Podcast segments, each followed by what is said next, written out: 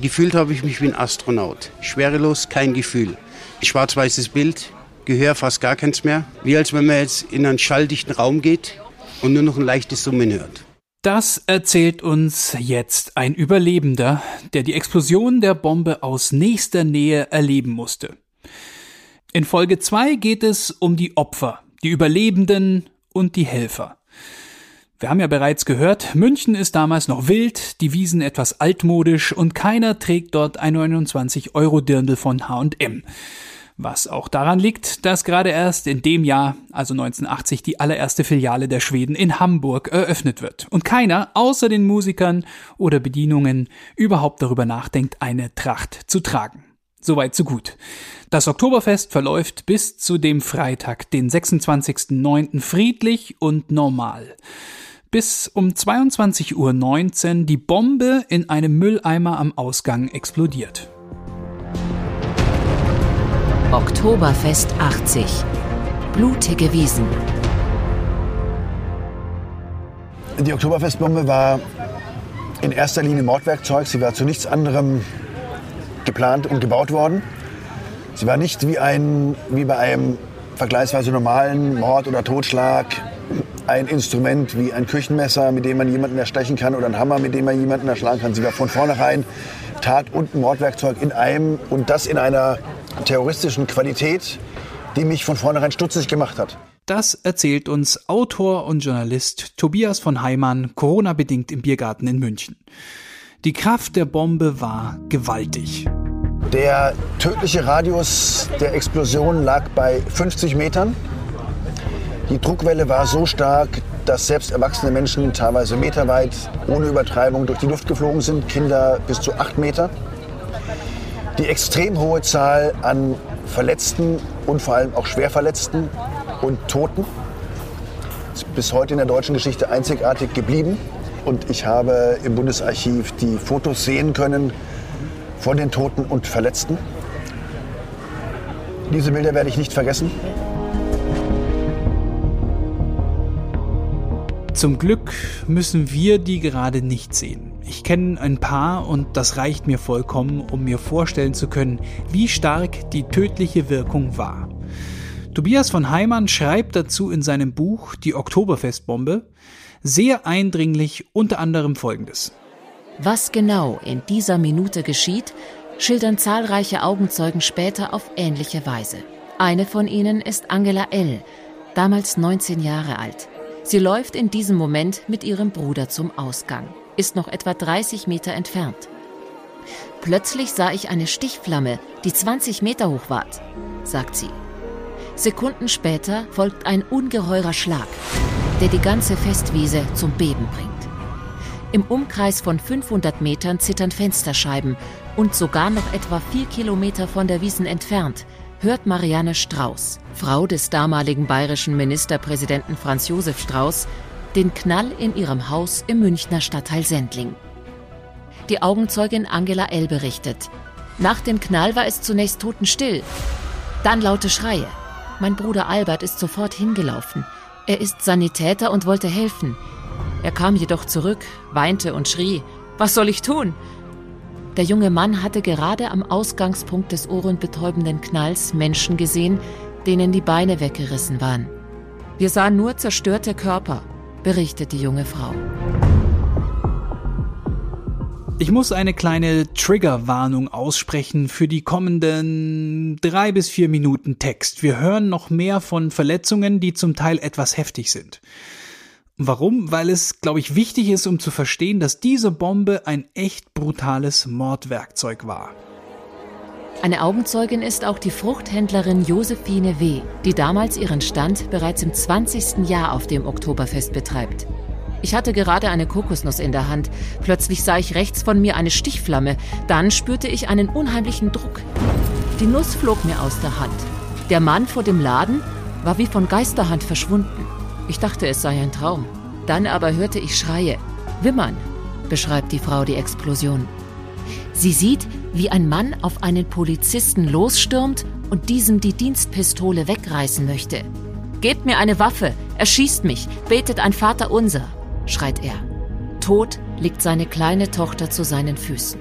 Fünf Polizisten müssen ihn packen und ihn zur Ruhe bringen. Auch Imbissverkäuferin Betty W. erlebt den Schrecken unmittelbar. Sie arbeitet seit zehn Jahren regelmäßig auf dem Oktoberfest. Ich schnitt ein Fischbrötchen auf. Plötzlich war alles hell. Ich wurde in die Ecke geschleudert. Über mir schlugen Eisenstangen in das Holz. Direkt vor ihrer Bude sieht sie ein Kind leblos am Boden liegen. Neben dem toten Kind lag ein Mann, dem beide Beine abgerissen waren. Tief erschüttert ist auch die Besitzerin einer Brotzeitstube ganz dicht an der Unglücksstelle. Ich habe bloß geschrien, ich habe gedacht, ich habe keinen Kopf mehr. Die Leute lagen da alle rum, zerfetzt mit abgerissenen Armen und Beinen und Köpfen. Die Explosion war so gewaltig, dass sie mehrere der Opfer viele Meter durch die Luft geschleudert hat.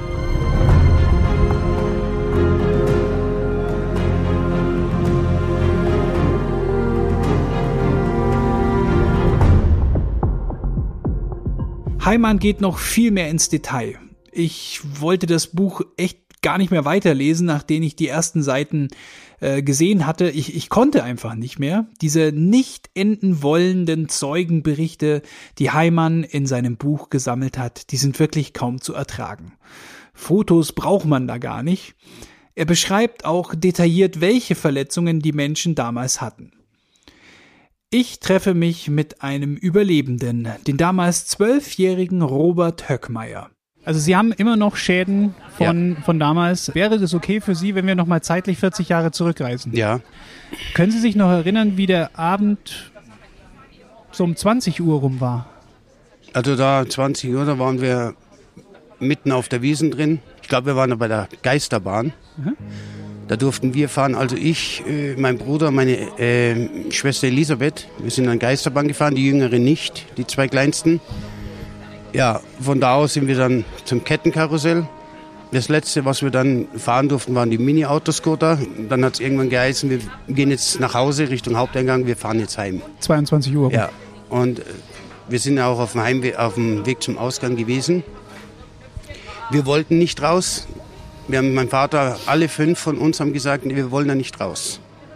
Also ich will mal sagen, wie als wenn man sechsten Sinn hat. Wir haben nur Angst gehabt, wir wollten da eigentlich nicht raus.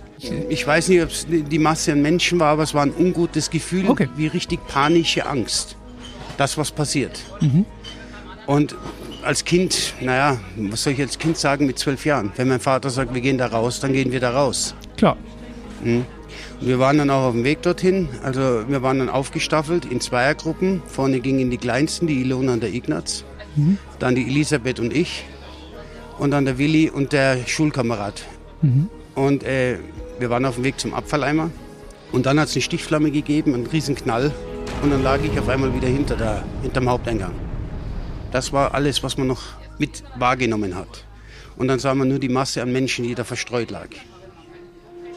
Dann bin ich ein paar Meter weitergekommen, nach außen, zum Richtung Ausgang wieder und sah einen Mann, der hat um Hilfe gerufen immer. Ich wusste ja nicht, war es der Arm oder der Fuß, kann ich nicht mehr sagen genau. Da hat auf jeden Fall ein Gliedmaß gefehlt. Und dann habe ich zu dem Mann gesagt, ich hole Hilfe. Dann bin ich noch weiter marschiert, dann sehe ich eine Frau mit dem Schäferhund. Die hat den Schäferhund im Arm gehabt, hat auch geblutet und um Hilfe geschrien. Und zu der habe ich dann gesagt, ja okay, ich weiß, was ich machen muss, ich gehe davor und hole Hilfe. Ich weiß ja, mit zwölf weiß man, was man macht. Schon. Da weiß man, okay, mhm. Feuerwehr, Notarzt, dann bin ich noch ein Stück weiter gekrabbelt, weil irgendwann ist dann die Kraft weg. Dann äh, zieht mich eine Frau an sich ran. Ich weiß nicht, war die 45, 50, ich kann es nicht beschwören. Ja. Und dann habe ich gesagt, ich kriege keine Luft mehr.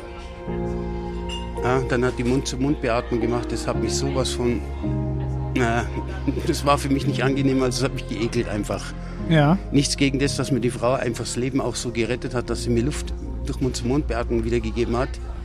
Aber es war einfach für mich als Zwölfjähriger ekelhaft, das zu erleben. Und Sie haben es ja mitbekommen. Ja. Normalerweise kriegt man eine Mund-zu-Mund-Beatmung, wenn man bewusstlos ist oder so. Aber Nein, die hat das gemacht, während ich noch bei Bewusstsein war. Dann ist auch ein Sanitäter gekommen und die haben mich dann auf eine, so eine Trage gelegt.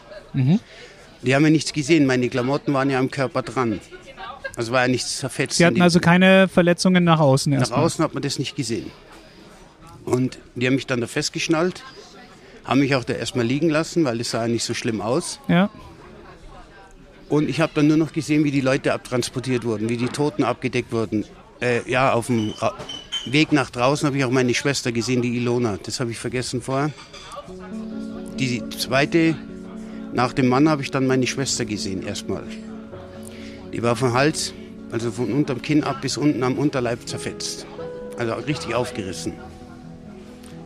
Und ich wollte ihr helfen und habe mit meinen kleinen Händen, ich sag mal, damals waren sie auch schon groß als Zwölfjähriger, versucht, die Innereien festzuhalten. Aber die können sie nicht halten, die flutschen durch die Finger.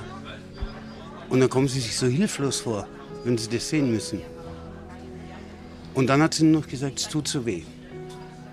Und das war das Letzte, was ich von meiner Schwester lebendig gekriegt habe. Weiter vorn sah ich den, meinen Bruder, den jüngeren Bruder Ignaz mit sechs. Der hat starr in den Himmel geguckt und hat gar nicht mehr registriert. Also der hat nicht mehr reagiert. Und der hat hier vorne auf der Stirn ein Loch gehabt, einen Einschlag. Der ist dann auf dem Weg äh, im Krankenhaus, auf dem Weg ins Krankenhaus verstorben mit einem Gehirndurchschuss. Ja, das haben wir aber nicht erfahren. Also es war schon die Hölle, was man da sehen musste. Das ist ja das Furchtbarste, was man sich, also, sich vorstellen kann. Also, äh, wo war denn, wo der Rest der, ihrer Meine Familie Mutter lag war? weiter vorne an der Straße. Da weiß ich nur von meiner Mutter die Aussage noch, wo sie zu mir gesagt hat, sie wurde gefragt, ob sie schwanger ist. Durch die inneren Verletzungen hat sich natürlich die Bauchdecke gehoben, innere Blutungen. Und die wurde dann gefragt, ob sie schwanger ist. Ja, und hat meine Mutter gesagt, sie ist nicht schwanger. Und dann ist sie natürlich sofort abtransportiert worden. Mein Bruder Wilhelm, Wilhelm habe ich gar nicht gesehen. Der war irgendwo in der Menge verstreut. Mein Vater, der war auch auf der Seite vom Brausebad, den habe ich auch nicht gesehen. Also die einzigen zwei, drei Personen, die ich von meiner Familie sah, war meine Schwester, die verstorben ist, mein Bruder, der verstorben war und meine Mutter. Die anderen waren verstreut, die habe ich gar nicht so gesehen. Meine Schwester, Sissi doch, die war hinter mir, hinterm Haupteingang auf der Telefonzelle gesessen. Auf der Telefon. Auf der Telefonzelle. Wie die da hochkam, keine Ahnung.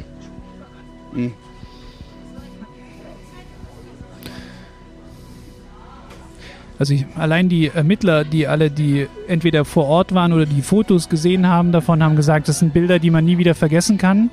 Ja. Ich glaube, das wird Ihnen wahrscheinlich ähnlich gehen. Oder haben Sie eine Möglichkeit gefunden, da Bilder zu löschen? Nein, die kann man nicht löschen. Das geht nicht. Und jedes Jahr zur Wiesenzeit ab September, wo die ersten Trachtler rumlaufen, fängt es an, schlaflos, man schläft nicht mehr, also nicht mehr so tief wie sonst. Die Bilder fangen an, wieder hochzukommen. Es fährt also alles komplett wieder hoch. Und man erlebt alles immer wieder aufs Neue.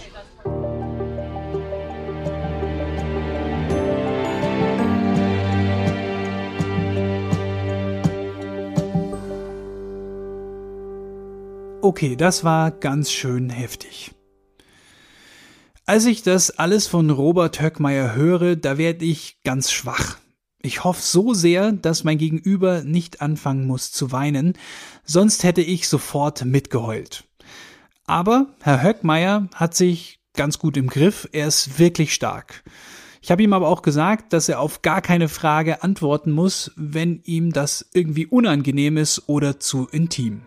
Ich bin dann auch in einen Großtransporter gekommen.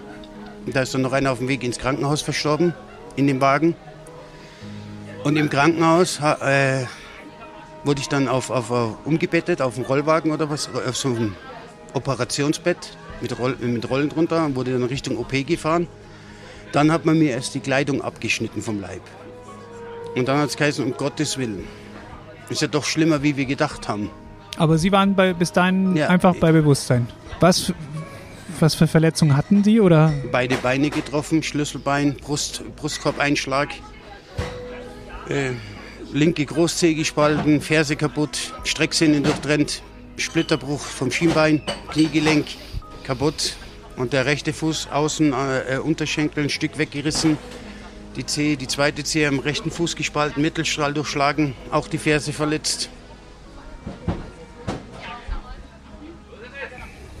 Kann man sagen, Sie hatten Glück gehabt? Glück gehabt habe ich nur, dass mein kleiner Bruder mit vor mir ging und dem Splitter, der ihm durch den Kopf geschossen ist, mir in die Brust eingeschlagen ist. Ich sag mal, ich gehe mal davon aus, dass der mir dadurch das Leben gerettet hat. Weil wäre der nicht vor mir gewesen, wäre ich ja direkt im, ja, ohne Schutz da gestanden. Mhm. Ich habe es ja gesehen bei meiner Schwester Ilona, die komplett aufgerissen war.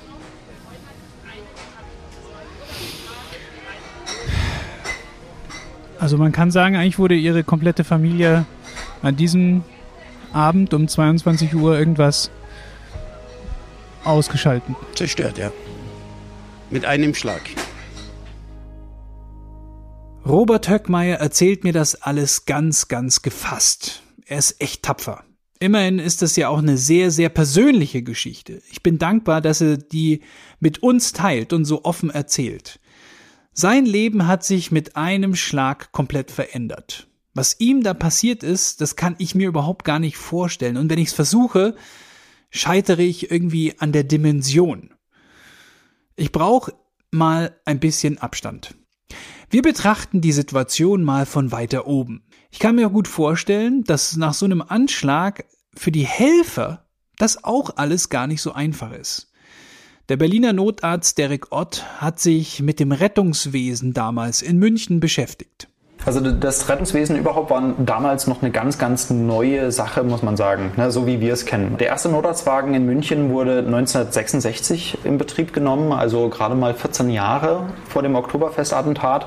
Und München war zu dem Zeitpunkt die dritte Großstadt in Deutschland, die überhaupt einen eigenen Notarztwagen hatte und mal dieses Konzept umgesetzt hat, die Leute auch tatsächlich vor Ort dann in irgendeiner Art und Weise zu stabilisieren und zu versorgen. Die Krankenhäuser hatten häufig auch nicht eine Notaufnahme. Ne? Auch dieses Konzept ist eigentlich verhältnismäßig neu, sondern die Kranken wurden dann halt einfach auf eine Station gebracht, auf die chirurgische Station oder eine OP.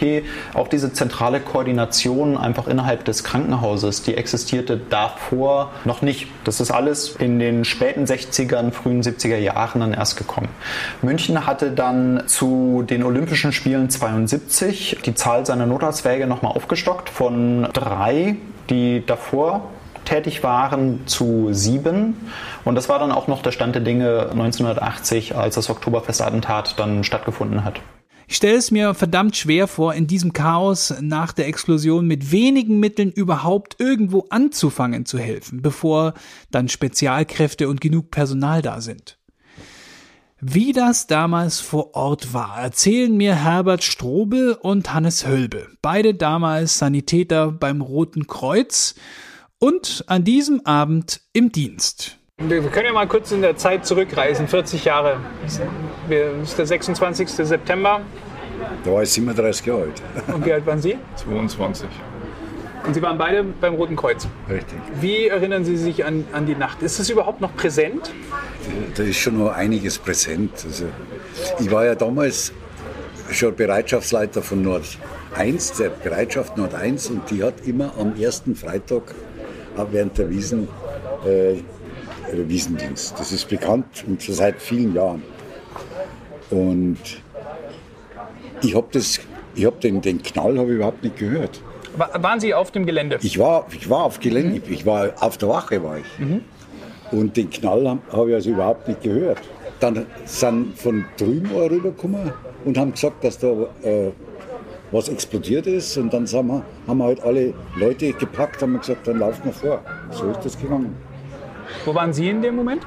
Ähm, ganz konkret, da waren also ich, ich, war, ich habe damals äh, als junger dritter Sanitäter auf einem Rettungswagendienst getan, war da der dritte, der dritte Mann und wir waren, wenn ich mich richtig erinnere, auf dem Weg in die Rettungswoche. Es war ja schon etwas später. Mm, wir, er hat uns nach einem Einsatz nach Hause geschickt, um ein bisschen Pause und Brotzeit zu machen. Also ich habe hab damals mitbekommen, den, den ersten Funkspruch äh, äh, der Rettungsleitstelle, wo ein Fahrzeug zu dem, Ort, der Ort hieß Brausebad, das ist der direkt am, am Haupteingang, wo ein, Fahrzeug, ja, wo ein Fahrzeug hingeschickt worden ist mit dem äh, Auftrag Brausebad-Explosion.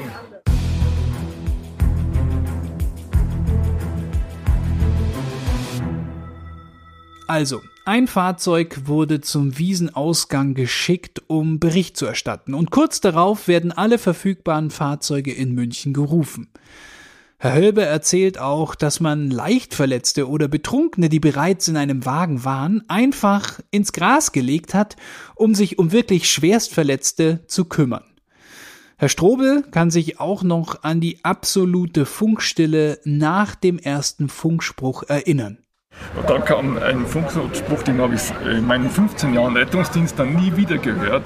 Alle verfügbaren Fahrzeuge Brausebad. Explosion. Das heißt also, er hat den gesamten äh, Fahrzeugbestand an Rettungsfahrzeugen und Krankentransportfahrzeugen, die in München am Funk waren, zum Brausebad geschickt. Wie war denn die Situation vor Ort? Wie kann man sich das denn vorstellen? Vor dem Haupteingang, da sind nur die Leute rumgegangen. Jede Menge. Zu dem Zeitpunkt haben wir ungefähr 40 oder 50 Leute gehabt auf der Wache. Also ich weiß nur noch eins, dass, dass meine Kollegen sofort, also wir waren zu dritt, ja, ich bin mit dem Notfallkoffer ausgestiegen, haben ja. so einen großen Notfallkoffer dabei gehabt und wir, sind kaum aus dem Auto heraus gewesen, äh, waren schon andere Leute da, mit, mit Leute mit, mit Blut ja, an sich, also offensichtlich verletzt. Während sein Team den ersten Patienten ins Krankenhaus bringt, versorgt Herr Strobel zusammen mit anderen Kollegen die Verletzten.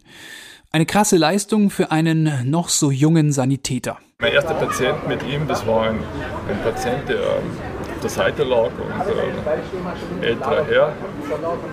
Er hat einen sehr blutigen, also hat, seinen Bauch gehalten, war überall Blut und äh, ja, da habe ich dann das erste Mal in meinem Leben einen offenen Bauch gesehen, ja, durch eine Splitterverletzung, mhm. die, die Bauchdecke eröffnet gewesen. Die haben wir versorgt mit Infusion, steril abgedeckt, war bei Bewusstsein. Ja. Mein nächstes äh, Bild, das ich noch nie zu dem, bis zu dem Zeitpunkt auch später nie wieder gesehen habe, nämlich einen abgetrennten Fuß, also den Fuß, der nur noch an, an Hautfetzen hing, bei bei einer etwas jüngeren Frau. Ähm, der Fuß war abgebunden. Äh, haben auch nur, da konnte man nicht viel tun, also auch wiederum nur steril abdecken, äh, Infusion anlegen. War interessant, also wir haben sehr viele Infusionen an dem Abend angelegt. Zeit zum Durchschnaufen gab es eigentlich keine. Erst nach einer guten Stunde hat Herr Strobel die Umgebung bewusst wahrgenommen. Diese surreale Situation um uns, also das, was man gerade erlebt hat, dann äh, Tote abgedeckt weitestgehend und immer noch die, im Hintergrund die hell erleuchtete Wiesen, der Lärm, der Wiesenlärm, so wie wir es eigentlich kennen, also Freude, Fahrgeschäfte und so weiter. Das war also so etwas, was mir heute noch nachwirkt, ganz offen. Ja. Die beiden erzählen noch eine gute Zeit weiter. Krass. Die Erinnerungen sind 40 Jahre alt, aber bei beiden immer noch sehr präsent. Wir haben es gerade gehört, das Oktoberfest läuft immer noch weiter. Viele haben von dieser Katastrophe überhaupt nichts mitbekommen. Vielleicht zum Glück. Zurück zu den beiden Sanitätern. Es mussten ja dann alle Krankenhäuser Häuser angefahren werden, oder? Weil sonst wäre die. Ja, also die München war zu. Also München hatte äh, alles, alles was notfallmäßig an Versorgung äh, in München an Krankenhäusern äh, vorhanden war, war restlos überlastet, sage ich jetzt mit dem Zusammenhang. Die haben alle operiert, die ganze Nacht, ganze Nacht durch. Wobei ich sagen muss, dass das eine Bombe war, da haben wir auch eine Zeit lang gebraucht. Das Explosion kann ja vieles sein. Ja. Das wollte ich gerade fragen. Konnten Sie da irgendwas sehen? Nein, überhaupt nicht. Also, mir ist das, mir ist das eigentlich ziemlich bewusst geworden, so nach einiger Zeit, nach den Verletzungsbildern. Ja. Und spätestens, wie ich dann den, den, den, den Torso, der damals noch nicht abgedeckt war, von, von einer Person, die nur noch, also nur noch Ober-Unterkörper und äh, ich glaube, ein Oberschenkel ist als andere war weggerissen. Das war ja dann der, der Torso von dem Attentäter.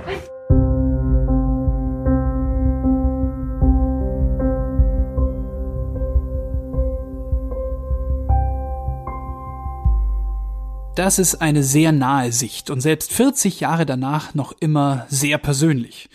Aber was machen die Helfer in Terrorlagen heute mal von ganz außen betrachtet? Um das besser einordnen zu können, der Blick von oben durch Notarzt Derek Ott. Du läufst dann im Prinzip das Gelände, soweit es dir von der Polizei gestattet wird, ab und sagst dann, okay, wir haben hier, sagen wir, sechs Leute, die wirken schwer verletzt oder die sind nicht ansprechbar.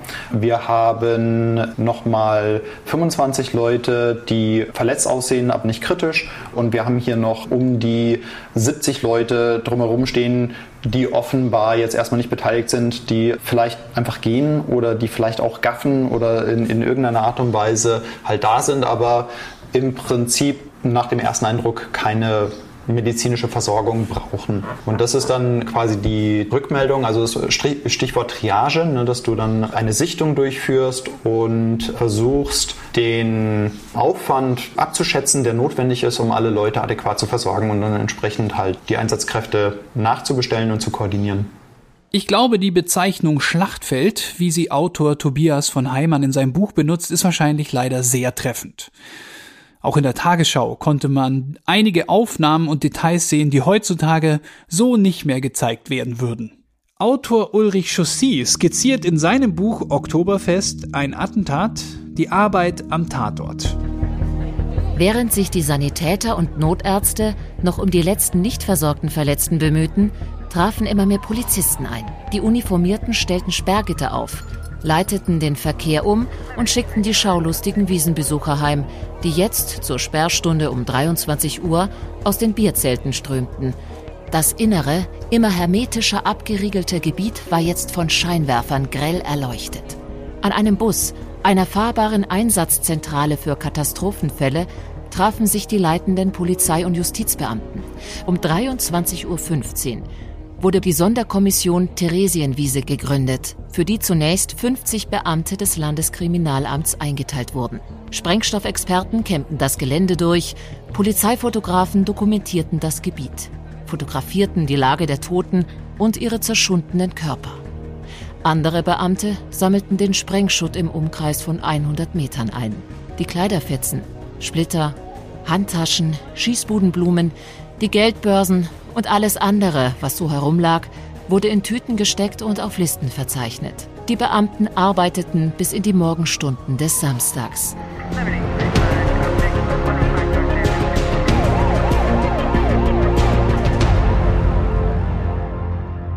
Wie Chaussy beschreibt, sind viele Gäste der Wiesen ahnungslos. Auch um eine Massenpanik zu vermeiden, wird das Oktoberfest nicht sofort abgebrochen. Die Zelte machen eh ein paar Minuten später dicht. Und so werden die Besucher einfach zu den anderen Ausgängen umgeleitet. Den Knall haben zwar viele gehört, aber was der Grund dafür war, wissen die meisten nicht. Twitter und Facebook gibt's sowieso noch nicht. Die Menschen in München und überall auf der Welt bekommen erst nach und nach mit, was geschehen ist. Im Radio und im Fernsehen oder in der Zeitung am nächsten Morgen. Und dann gab es natürlich noch die Frage, soll das Oktoberfest abgebrochen werden? Aus meiner Sicht eine schwierige Entscheidung zu sagen, die Wiesen geht weiter. Wahrscheinlich würde das heute nicht mehr so passieren wie damals. Die Reaktionen 1980 schildert Ulrich Chaussy unter anderem in seinem Buch so. Noch in der Nacht des Bombenanschlags und am Morgen des 27. September 1980 hatte der Oberbürgermeister der Stadt München, Erich Kiesel, die Entscheidung getroffen, den Oktoberfestbetrieb vorerst nicht zu unterbrechen. Eine Armada von Sonderbussen und Zügen bewege sich sozusagen unaufhaltsam auf München zu, würde ganz unausweichlich ihre menschliche Ladung von den Bahnhöfen und Haltestellen aus in die Straßen der Stadt ergießen und zu einem polizeilich nicht lösbaren Problem für Ruhe und Ordnung werden, wenn man der spiel- und feierfreudigen Masse die Schleusentore ihrer Vergnügungsstätten nicht öffne. Die Fußballfans hätten uns doch alle kurz und klein geschlagen, wenn wir das Spiel abgesagt oder sie nicht auf die Wiesen gelassen hätten. Die stürmen dann doch die Innenstadt malte der Oberbürgermeister die drohende Gefahr aus. Bei aller Pietät, so meinte er, aber ich kann die 600.000 Besucher doch nicht wegdiskutieren. Mit einer Wiesenschließung erschwere ich die Situation nur. Das war der Gedanke, der mir in der Nacht noch siedend heiß durch den Kopf ging. Schon krass, ne? Das Feiern war also wichtiger als die Trauer und viel zu schwer zu bändigen für einen Abbruch oder einen Tag Pause direkt im Anschluss. Also ich, pff, ich weiß ja nicht. Oberster Dienstherr Kiesel, tags drauf, weder dieser Staat noch diese Stadt oder ihre Bürger sind von Verbrechen erpressbar. Eine Schließung würde nur den verwerflichen Absichten der Attentäter entgegenkommen. Deshalb muss man auch sagen, das Leben geht weiter. Für die meisten schon, abgesehen von den 13 Toten. Es ist ein bisschen so wie bei Olympia 1972. IOC-Präsident Avery Brundage äh, schrieb damals ja mit seinen fünf Worten Geschichte. The games must go on. Die Spiele müssen weitergehen. Bundeskanzler Willy Brandt hat sich ja auch dann noch am Abend nach der Geiselnahme im Bayerischen Rundfunk gemeldet und gesagt, es darf nicht sein, dass eine Gruppe rücksichtsloser Extremisten darüber bestimmen kann, ob große internationale Veranstaltungen stattfinden können oder nicht. Die heiteren Spiele sind zu Ende. Acht Jahre später also ein ganz ähnliches Bild. Pünktlich bis zur Öffnung des Festspielplatzes um 11 Uhr hatten die Arbeiter der Stadtreinigung das Blut der Bombenopfer vom Pflaster gewaschen, hatten andere Arbeiter die zentimetertief zerbröselten Steinplatten um das Detonationszentrum der Bombe herum gegen neue Betonbodenplatten ausgetauscht. Nur die deformierte Eisenstange des Verkehrsschildes, an dem der von der Bombe zerrissene Papierkorb angekettet war, gab den Schaulustigen wie den Trauernden Orientierung. Das Blut ist ja schon weg, wir sind zu spät, sagte ein Jugendlicher zu seinen Freunden. Andere fachsimpelten. Das kann keine gescheite Bombe gewesen sein. Da ist viel zu wenig kaputt. Die Trauernden legten Blumensträuße an den Tatort. Im Laufe des Tages wuchsen die an der Stange des Verkehrsschildes drapierten Sträuße zu einer dichten Blumengirlande. Für die meisten aber, das hatte der Oberbürgermeister der Stadt ganz richtig erahnt, gingen Leben und Fest und Trinken und Kauen unbeirrt weiter. Eine Million Wiesenbesucher sorgten an diesem Wochenende für einen neuen Rekord. Wie immer bemessen in Maßbier, Händel und Würstel.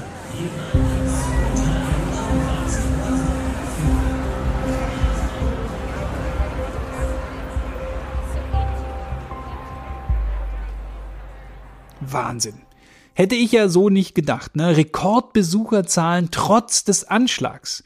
Und das, obwohl man doch noch gar nicht wusste, was die Hintergründe dieser Tat sein könnten. Ne? Also es hätten ja auch noch weitere Bomben irgendwie explodieren können in den kommenden Tagen. Mich macht ein bisschen stutzig, dass man den Tatort so binnen Stunden wieder freigibt. Also Spurensuche etc. gab es nur in der Nacht und wahrscheinlich nicht gründlich genug aus heutiger Sicht. Es gibt genügend Eingänge zur Wiesen, da hätte man durchaus die Besucher umleiten können aber das ist jetzt nur meine Meinung. Für die Opfer und Überlebenden gab es außerhalb der Boulevardpresse kaum Aufmerksamkeit und nur rudimentäre Betreuung im materiellen wie auch psychologischen Sinne. Robert Höckmeier erzählt mir, wie er das als Zwölfjähriger damals verkraftet hat. Also wenn es eine zu persönliche Frage ist, müssen Sie sagen, aber hatten Sie psychologische Unterstützung Nein, danach? Gar nichts. Auch keine medizinische Betreuung. Wollten Sie den nicht oder? Wir haben, wir haben die gar nicht bekommen. Es wurde uns nie, nie angeboten, nie vorgeschlagen. Medizinische Versorgung generell nicht. Wir waren acht Wochen in der Klinik. Dann wurde mein Bruder entlassen mit, mit einem Lungensteckschuss. Und ich hätte noch drin bleiben müssen, weil ich in Streckgipse gelegen bin. Mhm. Da habe ich gesagt, nee, ich will auch raus. Ja. Und dann äh, durfte ich auch aus dem Krankenhaus. Mein Vater hat genau einen Rollstuhl bis zum Auto bekommen. Den musste er wieder reinbringen. Und wenn ich auf die Toilette wollte, musste ich mich auf meinen Hintern setzen und mit den Armen abstützen und rückwärts schieben über, über die Gänge bis zur Toilette.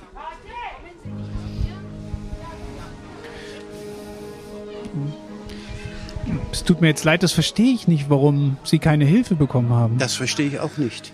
Sie haben es versucht mal, also irgendjemanden dazu zu fragen, warum es da keine Hilfe gab? Es gab keine Ansprechpartner. Es gab niemanden, wo man sich hinwenden konnte. In der Stadt München jemand? Nichts, es war nichts da. Die zuständige Stelle war das Versorgungsamt und das war's. Und da hieß es, wir können nichts machen. Tja. Ich bin mit 13,5 Jahren untersucht worden, nachdem ich selber wieder das Laufen gelernt hatte, ohne Physiotherapie, ohne alles. Und dann wurde ich angeschrien von der Ärztin, ich soll mich nicht so anstellen, ich kann ja gehen, mir fehlt doch gar nichts.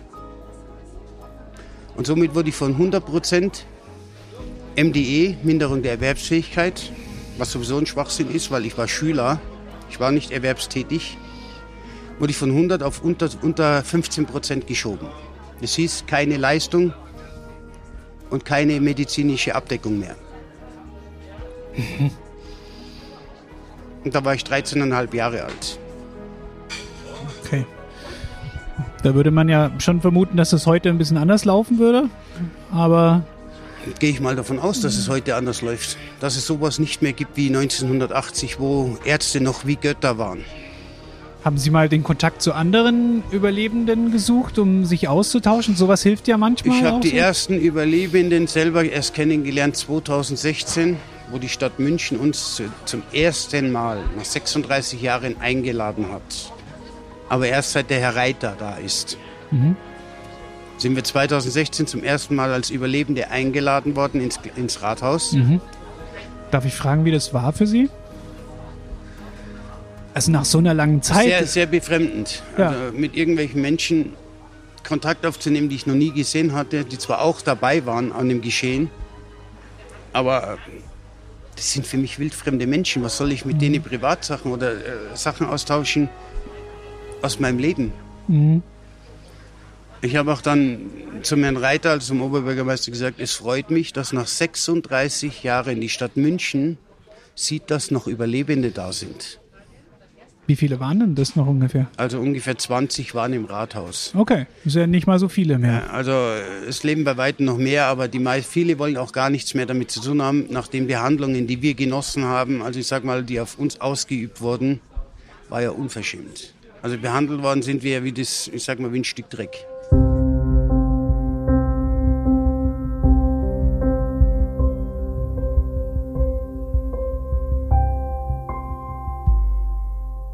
Zum Thema der Opferbetreuung oder eben der Opfernichtbetreuung müsste man noch viel, viel mehr reden. Führt aber jetzt leider ein bisschen vom Thema weg.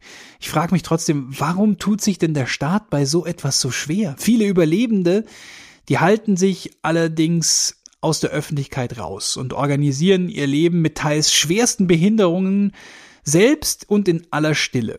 Auch Robert Höckmeier, der jammert nicht. Der sagt es auch ganz explizit nochmal im Interview, dass er nicht jammert, aber das, das muss er eigentlich gar nicht. Er will nur Gerechtigkeit und das verstehe ich total. Seine Familie bekommt er so oder so nicht wieder. Und auch die HelferInnen haben an dem Abend unglaubliche Dinge gesehen und mussten mit dem Gesehenen umgehen. Ich frage nochmal die beiden Rotkreuz-Sanitätern von damals. Zuerst Herrn Strobel. Wie hat denn das Attentat nachgewirkt bei Ihnen? Ähm, ich war ja damals 22 Jahre jung. Also ähm, ich habe am Anfang, äh, also für die ersten Wochen und später auch, ich würde sagen, das hat sich vielleicht sogar über mehrere Jahre hinweggezogen, manchmal davon geträumt. Es waren nicht immer Albträume im Sinne, dass ich dann schweißgebaut aufgewacht werde, aber ich habe davon geträumt. Also mich bewegt das immer noch. Also mich bewegt das immer noch, was ich da so sehe und äh, was so von, wenn ich erzähle, so von meinem geistigen Auge dann wieder hochtaucht. Ja. Aber gut, mittlerweile kann ich damit umgehen. Herr Hölbe, Sie waren ja schon etwas erfahrener. Sie waren ja auch bei dem Olympia-Attentat acht Jahre davor als einer der ersten Helfer vor Ort. Wie ging es Ihnen nach dem Oktoberfest-Attentat? Ich habe ja vorher schon diese Geschichte, mit, äh, was ich vorhin erwähnt habe, mit der Olympiade gehabt, wo die elf Toten da waren. Da habe ich auch mitgeträumt davon. Das Einzige, an was ich mich erinnern, da sind wir am, in der Nacht um halb drei haben wir aufgehört, sind wir gegangen, von der Wiesen weg. Und das haben wir versucht, zur Straßenbahn zu kommen. Und da waren wir zu, insgesamt zu viert oder was. Und ich habe dann gesagt, also so muss ungefähr im Krieg ausgeschaut haben, wenn ein Bombenangriff war. Und das kann ich mich noch erinnern. Und das hat sich bei mir so im, im Hirn verfestigt. Ansonsten muss ich ganz ehrlich sagen, äh, ich habe das eigentlich verhältnismäßig gut weggesteckt. Zum Glück, kann man da sagen. So etwas wie Einsatz, Debriefing oder psychologische Betreuung nach solchen Einsätzen waren damals noch überhaupt nicht angedacht. Es hat sich Viel getan seither, aber sind wir denn heute eigentlich besser gewappnet im Umgang mit solchen Terrorlagen? Es passieren ja leider immer noch immer wieder Anschläge. Das frage ich nochmal den Berliner Notarzt Derek Ott.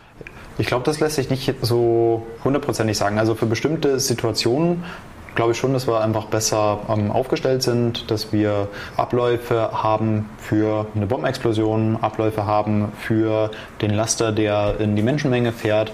Das Problem ist natürlich auch, dass der Terrorist oder die, die terroristische Vereinigung, die, die werden ja immer versuchen, unsere Abläufe, soweit sie sie kennen, in irgendeiner Art und Weise zu torpedieren und mit irgendwas komplett Neuen und nie Dagewesenen dann Schaden anzurichten richten, so dass man nicht wirklich so hundertprozentig darauf äh, vorbereitet sein kann. Das ist ja irgendwie Sinn der, der Sache. Sinn der Sache. Naja, ob Terrorismus überhaupt einen Sinn hat. Ich habe nochmal Michi Seiler, Münchner Urgestein, Künstler, Musiker, zum Schluss gefragt, ob man sich damals überhaupt bewusst war, was der Anschlag mit Deutschland machen wird, wie er Deutschland verändern würde. Es hat natürlich einen ganz schönen Schock gegeben. Allerdings acht Jahre vorher hat man einen ähnlichen Schock schon bei der Olympiade. Da war, glaube ich, die Reaktion nach den Geschichten bei, der, bei den Olympischen Spielen war stärker. Aber es hat sich nicht wirklich am Leben in der Stadt oder an der Politik in der Stadt was geändert. Und für uns jetzt als Punkrocker vom ganz aus äußeren Rand sowieso nicht, weil wir hatten immer das Gefühl, das haben wir eh schon lange gewusst. Wir hatten damals auch schon Lieder gegen Nazis, wo die anderen nur behauptet haben, es gibt überhaupt keine Nazis. Und was noch dazu kommt, das fällt mir gerade noch ein, es war ja auch noch eine besonders intensive Phase vom Kalten Krieg damals, der vielleicht den Schock und die Ängste über sowas ein bisschen gedämpft hat, weil wir ja eigentlich jeden Tag davon ausgegangen sind, dass wir sowieso demnächst alle sterben. An dieser Stelle sei noch der Film The Day After empfohlen. Der kam 1983 in die Kinos und handelt eben von einem fiktiven Atomkrieg. Den haben sehr, sehr viele Menschen damals gesehen. Vielleicht kann sich dann der ein oder andere das Bedrohungsszenario der damaligen Zeit besser vorstellen. Wir wissen jetzt, was am 26. September 1980 passiert ist und haben schmerzlich erfahren dürfen, was das für viele Menschen bedeutet hat, die das Attentat irgendwie überlebt haben. In der nächsten Folge tauchen wir ganz tief in die Ermittlungsarbeit von damals ein. Ich habe noch nie ein Verfahren erlebt, wo wir wirklich versucht haben, diese Stecknadel im Heuhaufen in dieser Intensität zu finden.